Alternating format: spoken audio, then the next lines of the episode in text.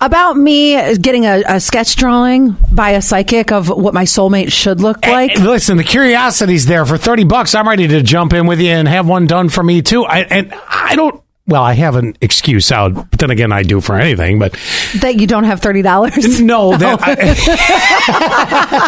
I- can you let up? At some point, can you let up? Yesterday, our GM comes in and I was just railing in on him, and Oh, he goes, "No man. one's safe in this room." No, this is now cycled to me. The pendulum is just swung. He goes, "Ellie, I'm tired." Here's your out, no matter what. What? Okay, your out is. Well, they're a psychic, you know. It's all Hmm. not really all that legit, you know. So you always have an out on this, but the curiosity is there. you say that, but I'm going to have a psychic at my purse party. Well, and some are better than others. I'm not going to lie. I've just okay. Some psychics, you you, you you can tell they're much better than other ones. Mm-hmm. Others, it's total hackville. this drawing, it could be Skeeter, who's on the other Could side. be a stick person for Yes, all you know. exactly. Well, that would be Zach. He's very tall and thin, yes. For those of you who haven't seen him, which is everyone. 8398. Oh my God! It's everybody's getting it. Right?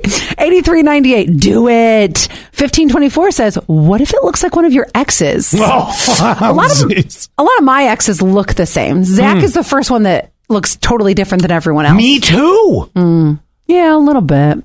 Uh, now, What? Then I don't think that your ex wife and your ex girlfriend look that much alike. There's a similar. My ex-wife, all You the way said- in Ohio. Yeah, you said they me look too. nothing alike. Well, you said me too, and I was like, mm. Oh, I don't see any resemblance. you're the one that said me too.